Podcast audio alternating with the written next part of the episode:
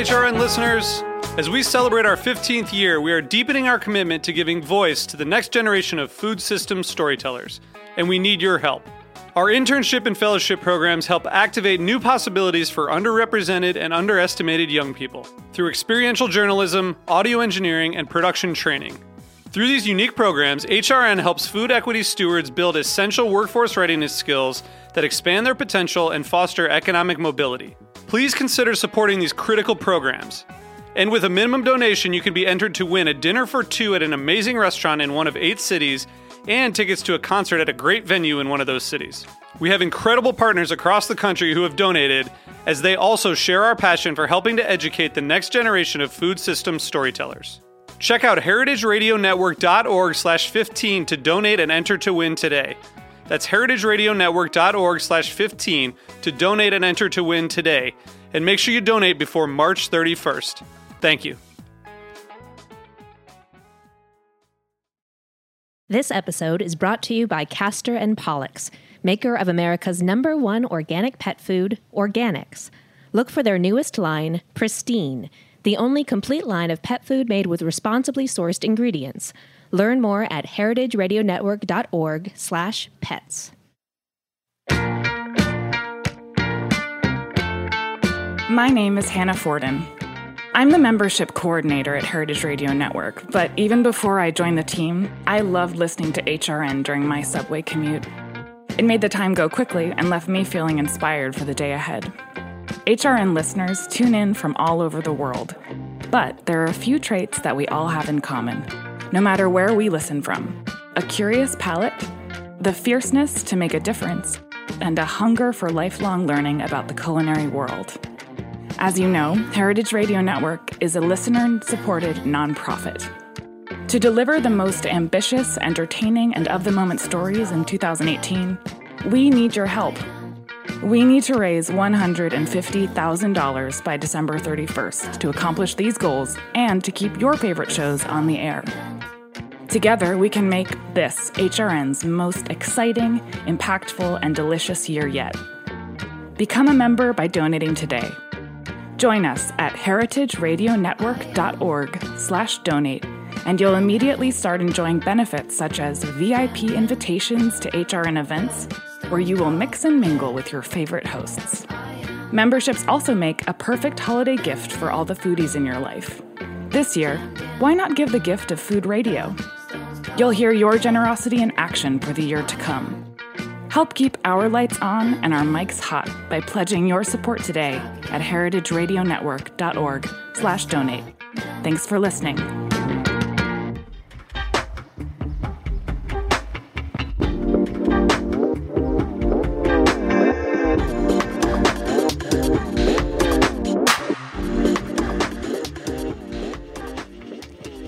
Welcome to Meant to Be Eaten. I am your host, Andrea Ween, and joining me in the studio today are Josh Grinker, chef and co owner of the Williamsburg restaurant Kings County Imperial and Stone Park Cafe in Park Slope, and Tracy Jane Young, chef and Josh's business partner. Welcome to the show. Hi, Andrea. Great to be back in the studio.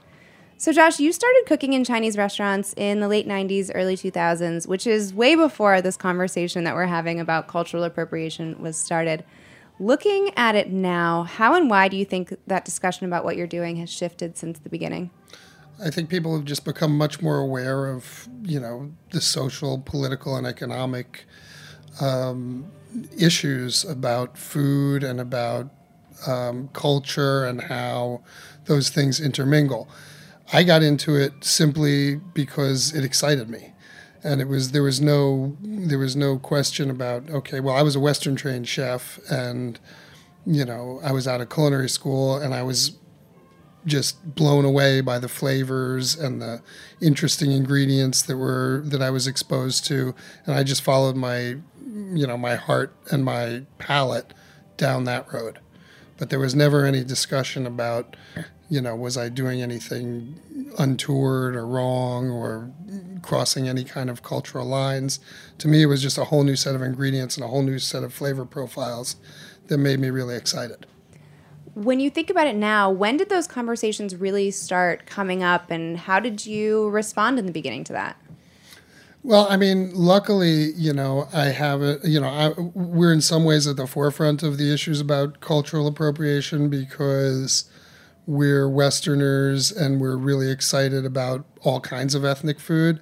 On the other hand, um, I think because we really put our heart and soul into it and don't try to and don't marginalize the food or fetishize the food or in any way, you know, try to make it something that, that it's not and just kind of incorporate it into our repertoire. I haven't really had to deal with it on that level. You have received quite a bit of flack for being a white guy cooking Chinese food. And as we've seen throughout the show, the question of whether it's right to cook Chinese food is kind of the wrong question to be asking, right? So, cultural mixing is going to happen, multiculturalism, which we were talking about before we came on air. There's no one right or wrong person to cook certain dishes, and the discussion is certainly far more nuanced like that. So, how do you think about what you're doing now at the restaurant? Well, I, I mean, arguably, Chinese food is the greatest cuisine in the world. It's you know, and I, I say that not just because as a lover of Chinese food, because I personally subjectively think it's the greatest food in the world. There are objective benchmarks that you could argue make it the greatest cuisine in the world. So to me, it's such as I'm curious, such as it's got more recipes than any other country in the world. It's got more variety and regionality. Once you start really delving into Chinese cuisine and go to China and go to different regions of China, you quickly realize that it's like a dozen different completely, you know, separate cuisines, all making up this thing that's known as Chinese cuisine. So that's one of the things that's super exciting to me. And, you know, we've I've never felt like I needed to like hem myself into my own cultural heritage. I've always just done what any creative person would do, and that's just, you know, what speaks to you and what moves you. Try to you know, pay homage to that and try to be faithful to that. I think it's interesting that you mention all the different regional cuisines and things because here in the US, we have a very one sided view of what Chinese food is, and it's very Chinese American food. And actually, read a statistic while we were while I was prepping for the show that there are three times as many Chinese restaurants in the US than McDonald's franchises, which wow. is a pretty incredible number. And I would argue that the majority of them are serving kind of these same one note dishes that are maybe not even inherently Chinese at all. So how have you American Chinese food is a thing. Like it's it's a thing that's actually now being exported back to China. So you you can find in, you know, different big cities in China American Chinese restaurants. The Chinese brought the food to uh, to our shores in the 19th century with the gold rush and really through an amalgam and this is you know this is an interesting part of cultural appropriation.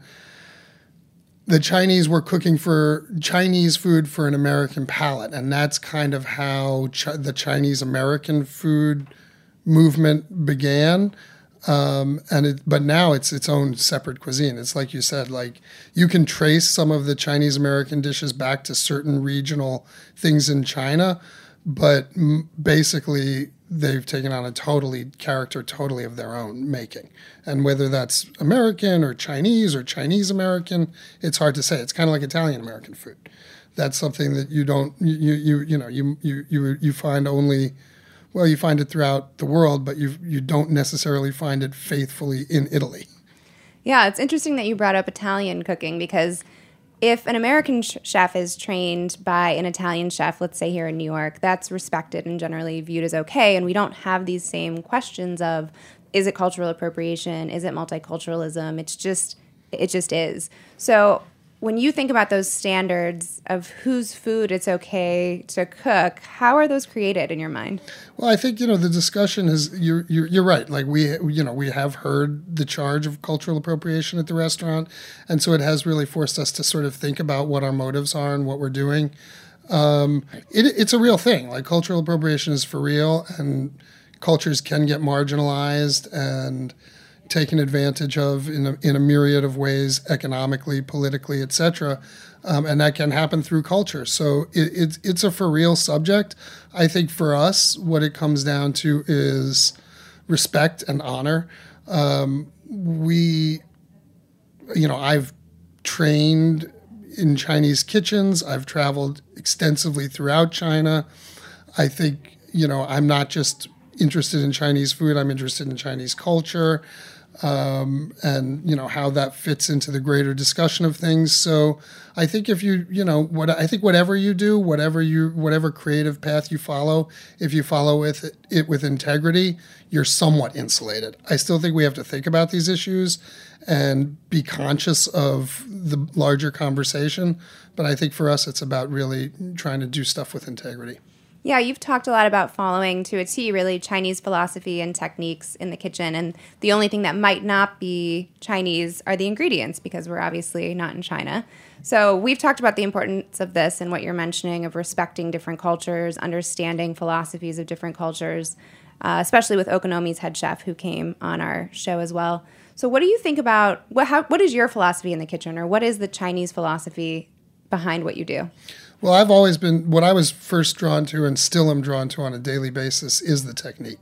And that's always been my focus as a chef, whether I was cooking, you know, American, contemporary American food, um, doing things, making pasta from scratch, um, taking water and flour and eggs and olive oil and then you know 20 minutes later you have pasta. To me that's what excites me about being in the kitchen is technique and making something out of nothing. And what doubly excites me about chinese food is the wok and the cooking techniques surrounding surrounding chinese food. For a western trained chef cooking chinese food is like learning a different language.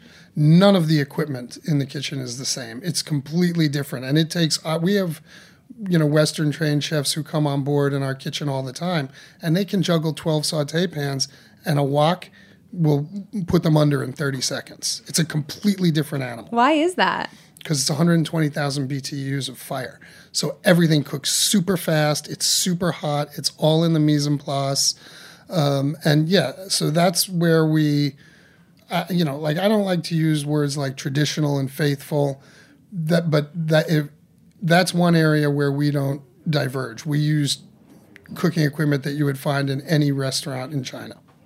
And the relationship between uh, the cook and the wok, it's really almost as if it was one entity. It's a it's an incredibly graceful and agile way of cooking, but you know the extension of your arm onto the wok and the and the movement of of the food and the sauces and the fire, it all interrelates together, and it's all equally important. Um, you know, each step becomes it. You know, you- you're almost at one with the wok. Right. What's well, go ahead. No, and it's really hard to learn. I mean, it, the, it, you know, if you've if you've been doing it forever, it's something that comes very naturally. But if you haven't, it's something. It's like it's like learning Mandarin or something. Like it's I've tried to do that, and it's very very difficult. And it's just a whole different. It's a whole different language. When chefs are coming into the kitchen and they haven't been cooking wok with woks for their whole lives, what skills are really needed? When do you know a chef's going to make it or break it?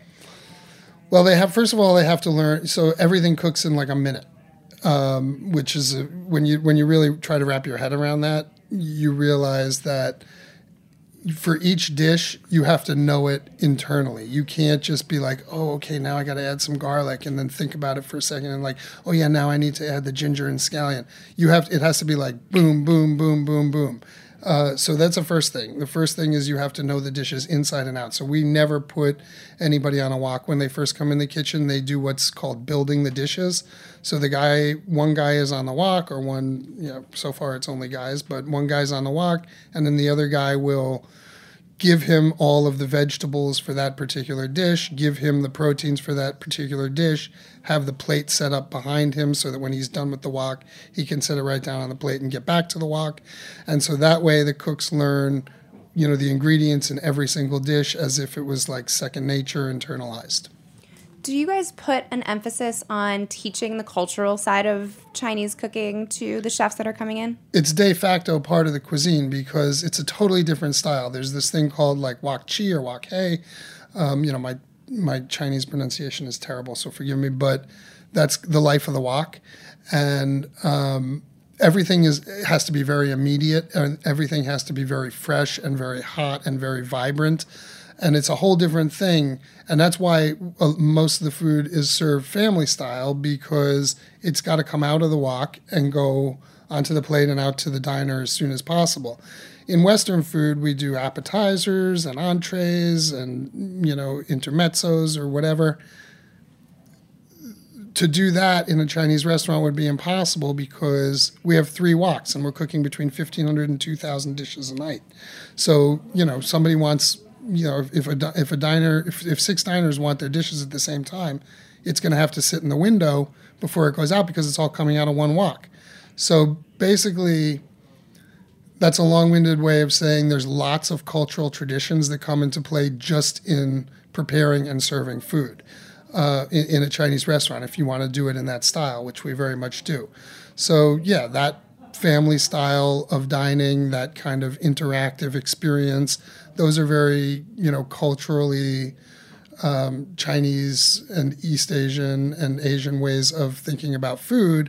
And I think those are also super cool and valuable. Like we all talk about food as a social thing and you know bringing people together and the aspect of um, you know socialization and camaraderie and i think that the big table with dishes coming down and people sharing really contributes to that cultural ethos and we also you know we're fortunate enough that every night at 4.45 we sit down with the entire staff um, our cooks cook family meal that we all um, you know will we'll eat, we'll talk about any history of certain dishes. Um, we do have a Chinese purveyor that brings fresh produce every single day, um, a lot of seasonal stuff. So we'll, we'll, we'll discuss, you know, any new ingredients, and we'll really all talk about you know what what dishes are new and exciting. And and the lore there's a lot of lore behind um, certain chinese dishes um, just because the history is so rich and varied. And so to the best that we can we'll we'll talk about that. We'll you know we'll we'll have a whole discussion around you know the menu at hand, which is which is a really positive and unifying thing. Um, you know, we feel to do with the staff and with the cooks and right. You were mentioning eo before we, we went on air, and that's a perfect example of how the larger cultural traditions in China play in, play into the you know everyday food. The history of of of Buddhist vegetarian food is a history of trying to mimic animal proteins. So you have things like mock shrimp, and you have things like Buddha's beef, and you have, you know, our variation at the restaurant is mock eel, which is shiitake mushrooms. It's a totally vegan dish, cut to look like river eels. But if you start t- explaining to people how that dish came about and the history behind it, you're automatically talking about Buddhism and you know different cultural traditions throughout China. How have those traditions that you've learned about really infiltrated your personal life and the life lessons that go beyond the kitchen? Um, hmm, that's a really good question. I mean, we're just in it all the time. I mean, I feel like, um, you know, we have to travel to China, you know, once a year. We are constantly, you know, going to Chinatown, picking up ingredients, you know, parlaying with different vendors, etc. Um, you know, I feel like it's like you know the, the the the world of Chinese food in New York City is a real like vibrant and alive world that exists almost outside almost outside every other restaurant world that I've ever been in in New York. So we're now very much a part of that world.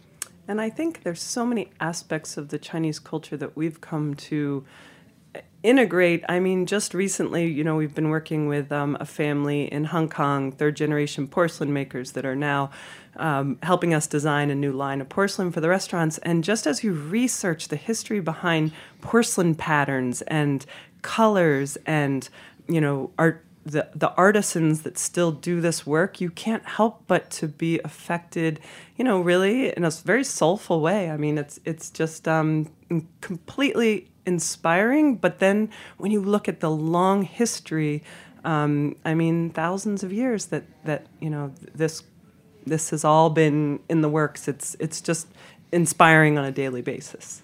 When you're working with people in China, what do they think about a white dude has a Chinese restaurant in Brooklyn? Well, we get we get several different reactions. One of the reactions we've gotten from native Chinese in the restaurant is they they ask they, they this happened before. They've yeah. been like, we need to we need to talk to the chef because they can't believe it. Because you, if you're using all Chinese ingredients and you're using all Chinese technique, and you're doing it with even a modicum of integrity, and I'm not suggesting our food is is is is even everybody's cup of tea, but it's going to taste like something that they're that's familiar to them. So we've had people, we've had third generation, three generations. We have a third, three generation family, a daughter, her parents. She was born in America. Her parents were born in China, and her Grandma. grandparents come and visit from China, and they don't speak a lick of English.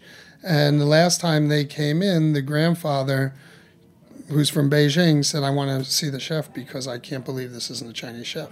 So that's one reaction we get. The other one is disbelief, you know, which is like, yeah, okay, ha ha ha. Like, you know, like yeah. they, until they yeah. see it, they don't believe it. They're like, you know, it's not, it's not for real. But um, yeah, I mean, it, we've, you know, by and large, I think that you know, one of our investors is, is a Chinese American, and when he was tasting one of our dishes called "Chop Your Head Off" soup, he it, this was the biggest testimonial to me, better than any review we could have received, better than any, you know, any outside criticism. He said he hadn't tasted flavors like that in 30 years since his mother made that soup for him in Hong Kong, which was that was to me that was that was the greatest praise he could have he could have laid on us. I feel that we've been received very positively. I mean, again, we have you know we've we've started to cobble together some relationships that we're very proud of in China, from our soy makers to like I said, the porcelain makers. We have a family that makes um, our steamer baskets. They hand weave all of our our dim sum baskets and um, by and large and, and particularly myself as a as a not just a Western chef, but as a female Western chef, which is even more of a novelty, you know, or or, or an oddity. Um, I just feel very. Um, uh, grateful of how well we've we are received when we go to China. And the the thing is, what's really gratifying to me as a chef and as a creative person is I never get bored because you know, I don't pretend to be an expert. I don't pretend to be a master Chinese chef. I don't pretend to be, you know, anything other than what I am, which is somebody who's always learning about this thing. And there's so much to learn and there's so much to draw from again and again and again that I never get bored. So, yeah, it's like every day is, is a learning process. You're listening to Meant to Be Eaten. I'm Andrea Ween, and we will be right back with the crew at Kings County Imperial after this break.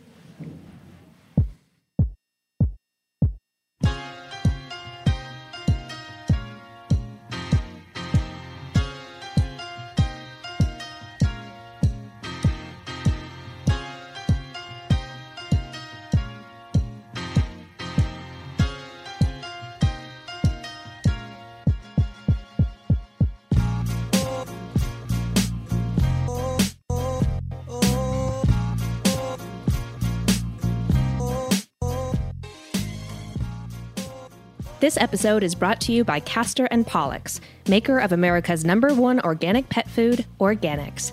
You put a lot of care and thought into what you eat. After all, you're a food radio listener. That thoughtfulness goes hand in paw with how you feed your pets.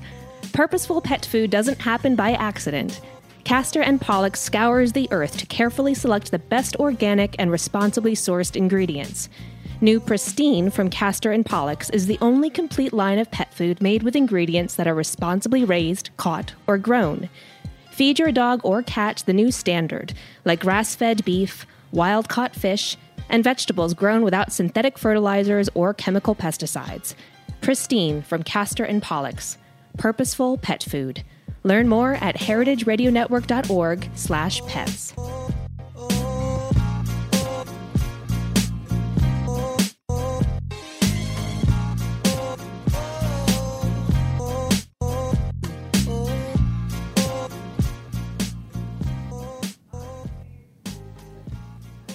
Andrea Ween, and you are listening to Meant to Be Eaten. I'm here with Josh Grinker and Tracy Jane Young, chefs and co owners of the Williamsburg restaurant Kings County Imperial. So, Josh, there's a bunch of articles with you and where you're teaching Western readers or eaters how to cook with relatively simple mainly stereotypical Chinese ingredients and methods. So, for example, there was something on Vice Munchies about how to make Kung Pao chicken at home. And a few weeks ago, we had Krishnendu Ray on the show uh, from NYU, and he mentioned that in order to really bring two cultures together, it requires both uh, parties to come halfway to each other. So, have you found it difficult to push past the stereotypes in an effort to reach or cater to an American audience? And if so, Who's driving that? Is it the audience, the media outlet, something else? Hmm, It's a really interesting question. I mean, the thing is, you know, we're we're just cooking what we love. So we don't many times because of the regionality throughout China, chefs are trained in a very specific regional cuisine. So a Sichuan chef, for instance, wouldn't cook Cantonese food. A Cantonese chef wouldn't cook, you know, Hunanese food, et cetera, et cetera. They sometimes don't even like those other cuisines um, we just come at it from a place where we just cook what we love. So we cook everything. We have a great dumpling program. We have, you know, we, we love, you know, the strong s- flavors of Sichuan province. Um, and how this sort of relates back to your question is we also love American Chinese food. So, you know, I love egg rolls. You know, I'd rather have like a homemade, you know, duck sauce um, which is really apricot preserves and ginger and rice wine vinegar. But it's you know that little stuff that comes in a little packet in your in your takeout thing. But we love we love it all. So one of the things I know that was a little off topic, but I'll bring it around. So we were recently in Chengdu, which is a World Heritage Food City, which we didn't even know there was such a distinction as that. I but- need to find all of them and go to every single one. well, I think this is like one of the two or three, but it's it is possibly one of the greatest food cities in the world. Um, you know, in my opinion, it is, but you know, other people might disagree. Um, one of the things we noticed was that the Sichuan peppercorns, which are ubiquitous throughout Sichuan province, uh, are used in very um, interesting ways as aromatics, as flavorings. Oftentimes, they're infused into oils, which are then used to cook in the in the cuisine, and the oils aren't necessarily meant to be eaten. So you'll get a dish in Sichuan province that might be very oily, and you lift the protein or the vegetable or whatever you're eating out of the oil and eat it, and you get that intense Sichuan peppercorn flavor, and you get all these aromatic flavors from the infused oil. But Americans haven't really learned to eat that way. So they just see an oily plate and they think, "Oh, that's you know, it's too oily for my for my palate or for my taste." It's really a very important part of the of the Chinese diet, and it's not necessarily meant to be you know drunk or eaten like a soup. It's meant more as a flavoring additive.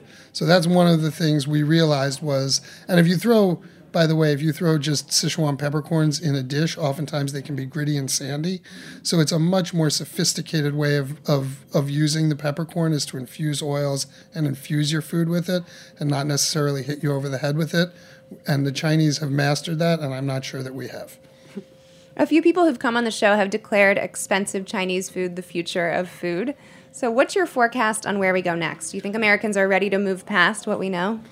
I well, I, don't, I can't speak specifically to Chinese food, but I think it's exactly the opposite. The food trends in this country are going, um, you know, it's like elevated fast food is whatever is, is is sort of the future of food. At least that's the direction it's going, and it's one of the things I love about what we're doing, which is that it's not fine dining. Um, it's not pretending to be like white tablecloth this or white tablecloth that. It's you know a, an amalgam of what we love and really good home cooked home style food. And to me that's what what draws me. When i got into this business i was super excited about you know the french laundry and the you know the four star experiences. And now that stuff really leaves me flat. Like i just want a really soulful good food experience with good people around me. Why do you think it's evolved in that way? For you? I, I, you know, I really don't know why it's evolved that way for me. I think that you know, as a culture, I think we were sort of we've you know a lot of people who grew up on McDonald's and fast food now are kind of addicted to those flavor profiles, but they want it in more of a you know of a setting that's not so fast food. So you have restaurants taking on those flavor profiles and that sort of intense processed food stuff, but putting it in a more um, you know, more restaurant, uh, full service setting. But for me, I, I don't know. It's just been an evolution. I mean, the evolution of a lot of chefs, a lot of great chefs, is always they start off with really like high minded ideals and ambitions, and then they overcomplicate everything, and then they go back to really simple food. And you know, the great the great chefs of New York from my childhood, the you know, the Eric Riperts and the Danielles and and those guys, they you know, went through that through that pendulum swing and came back to like really good, fresh, honest, simple food. Um, so for for me, that's that's really what it's about. Maybe this is optimistic of me, but I think this whole fast casual thing could be a good thing for this multicultural discussion that we're having because it allows diners to be able to go in and have a relatively low cost meal, but have a really elevated experience in a way and taste these flavors and give them a try and maybe have an opportunity for education at a restaurant. Oh, absolutely. I mean, you know, to me, the more we can experience other cultures in an honest way, the better. And that goes for myself as a diner, the way that goes for myself as someone, you know, continually learning to cook a cuisine. Like I want people, everybody wants that honest experience. I think that's where the cultural appropriation issue gets a little sticky is when it's done with dishonesty um, in a just a you know a blatant for-profit way um, you know, and, and that's that's where the issue really comes into play. But I think that yeah, the more access we have globally to, you know, there is there's something to be said for cultural appropriation being uh, you know a negative thing and something that we need to watch out for but there's something also about celebrating multiculturalism that shouldn't get lost in the discussion when you think about the distinction between that, you touched on it a little bit just now, but can you elaborate a bit more on what you see as cultural appropriation and problematic versus multiculturalism and moving things forward? Again, I think it it all harkens back to doing things honestly and respectfully. Um, I think you know there are certain definitely things you shouldn't do, um, which is pander or you know just take things out of context and uh, you know, forget about where you came from or where those things came from. I think if you do it honestly and you really learn something and you really make it your life's work, I think it's very difficult to say that you shouldn't, you know, be allowed to create what inspires you. Yeah, so Lee Hull wrote a guide to cultural appropriation on her blog um, called uh, On She Goes. And in it, she advocates for making dumplings with your friends at parties as a way to really understand that culture, but against wearing things uh, from a different culture as a fashion statement, you know, Indian headdresses and things of that nature. How do you think we can use food specifically as an instrument for empowerment and education? Um, well, I mean, I you know, I don't know. I don't really. I, I, unfortunately, I don't really think about it that way. I think about it as just kind of. Well, there is the educational element. So I think that the more that people can be exposed to things that they're not used to and be sort of excited by those things. I think that's an entree into culture. I don't think that in and of itself is enough. So, in other words, I don't think it's enough to say, oh, well, you know, I love burritos, therefore, like, you know, I don't ever need to go to Mexico. I think that it's a it's it's a process in learning about a culture and learning about you know the differences and similarities that we all have. Exploring food is a part of that continuum. And food can be so unifying and i think there's so many divisive forces um, at work out there in the world right now that food is a is a vessel um, to find common ground. And you know i think we all regardless of you know where we grew up or what language we speak if you sit down at a table with a group of people and you break bread together, that is a really positive, powerful experience. And I think that it, um, it, it helps people find common ground. I think there's something to be said too for the fact of you guys working with people in China. You mentioned the porcelain makers and using their expertise and their years and the evolution of everything that they've come through and not just using someone who's also white in the US to create those things or to, to pull inspiration? We hope so. It's hugely important to us to feel like we um, have a good balance there. And whenever possible, you know, we use um, we use Chinese fabricators for our wok stoves. I mean, we we we we really very much feel that that's an important relationship um, to maintain for the restaurant and, and for our lives. Has that gotten easier as you've gotten more entrenched in the restaurant and a little bit more comfortable to be able to maybe pull those people up and help in a different way? Yeah, I mean, I, I think it, I think it's it, it's become easier, and I think it's become more common, and I think that you know, you said before, how are we received in China? It depends. If you go to rural China and you try to, you know, t- we've cooked in rural China before, and the only way we really got entree into those kitchens was when we actually picked up a cleaver and showed the person that we could, we didn't, we weren't going to, you know, slice our hand off because they couldn't believe it at first. And now, you know, you, they see you know how to use a cleaver and they see you know how to, you have some knife skills, and there's a certain respect that goes along with that. And it's the same in New York with purveyors and with, you know, you know, when you're in the Chinese food world, you're in that world and you're dealing with, you know, a huge infrastructure. You mentioned before that there's like three times more Chinese fast food restaurants than there are McDonald's. Like this has been going on for a long time. Like we did not invent this stuff. The Chinese have been doing restaurants really, really well for like 200 years in this country.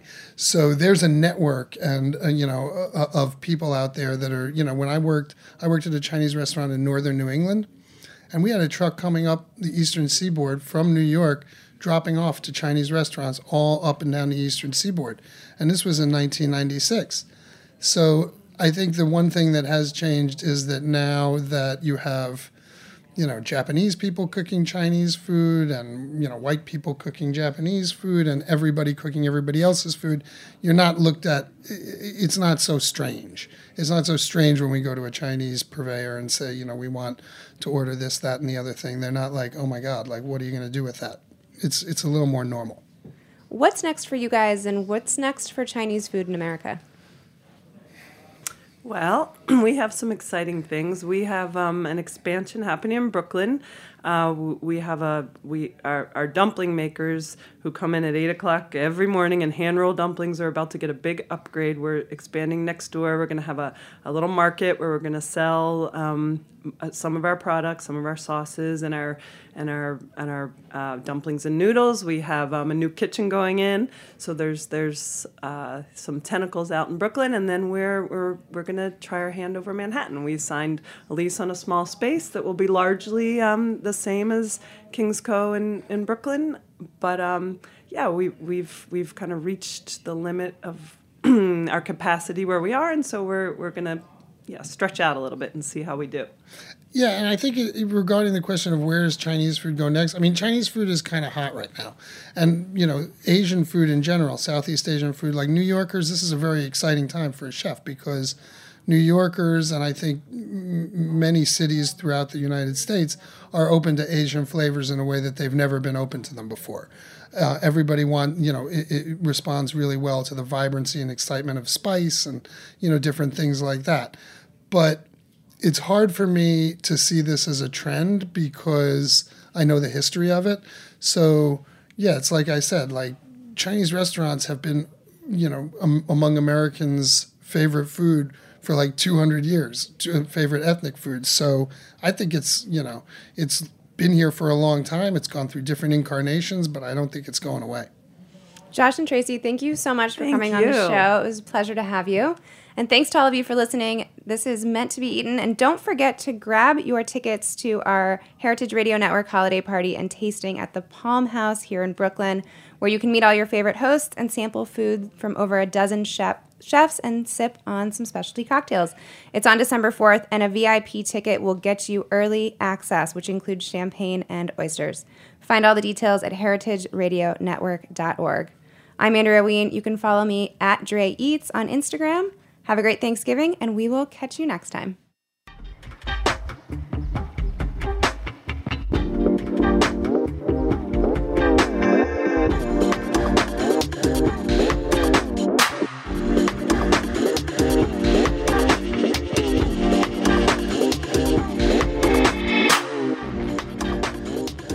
For listening to Heritage Radio Network, food radio supported by you. For our freshest content and to hear about exclusive events, subscribe to our newsletter. Enter your email at the bottom of our website, heritageradionetwork.org. Connect with us on Facebook, Instagram, and Twitter at heritage underscore radio. Heritage Radio Network is a nonprofit organization driving conversations to make the world a better, fairer, more delicious place. And we couldn't do it without support from listeners like you. Want to be a part of the food world's most innovative community? Rate the shows you like, tell your friends, and please join our community by becoming a member. Just click on the beating heart at the top right of our homepage. Thanks for listening.